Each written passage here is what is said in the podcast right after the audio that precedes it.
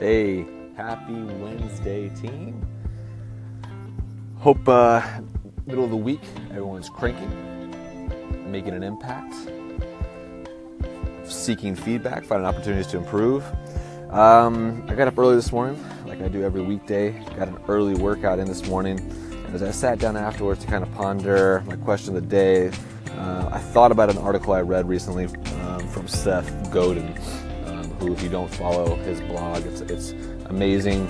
Fire almost every day. I think he puts out seven days a week, 365 days a year, uh, ranging from really short topics to long topics. But the one that caught my eye um, spurred this topic for me today, which is no clown equals a great party. Now, that's kind of a, just a supposedly a, kind of a clickbaity, catchy title, but um, what I'm trying to say is think about that clown that you hired for your kid's birthday and the clown doesn't show up. He's a, no-show.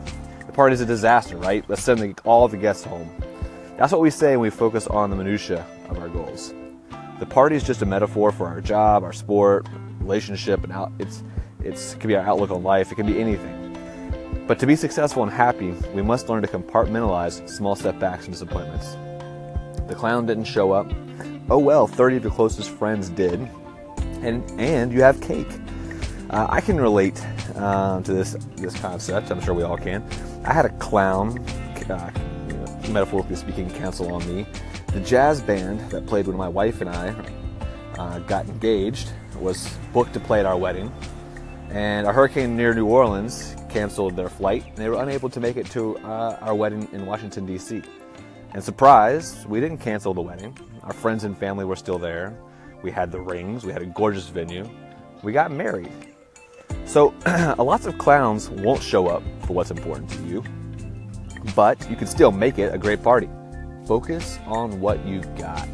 And I think this goes back to gratitude and just really focusing on uh, the bigger picture. A lot of times, you know, little things can disrupt us, but if we picture, if we make, focus on the big picture um, of what we want to accomplish and what we're trying to do, and all the things that we have going in our favor, it's easy to move on past that minutia. So let's take that with us the rest of the week um, and see how you can move past that clown who doesn't show up for your party. Thanks, guys, for listening. I'll be back tomorrow.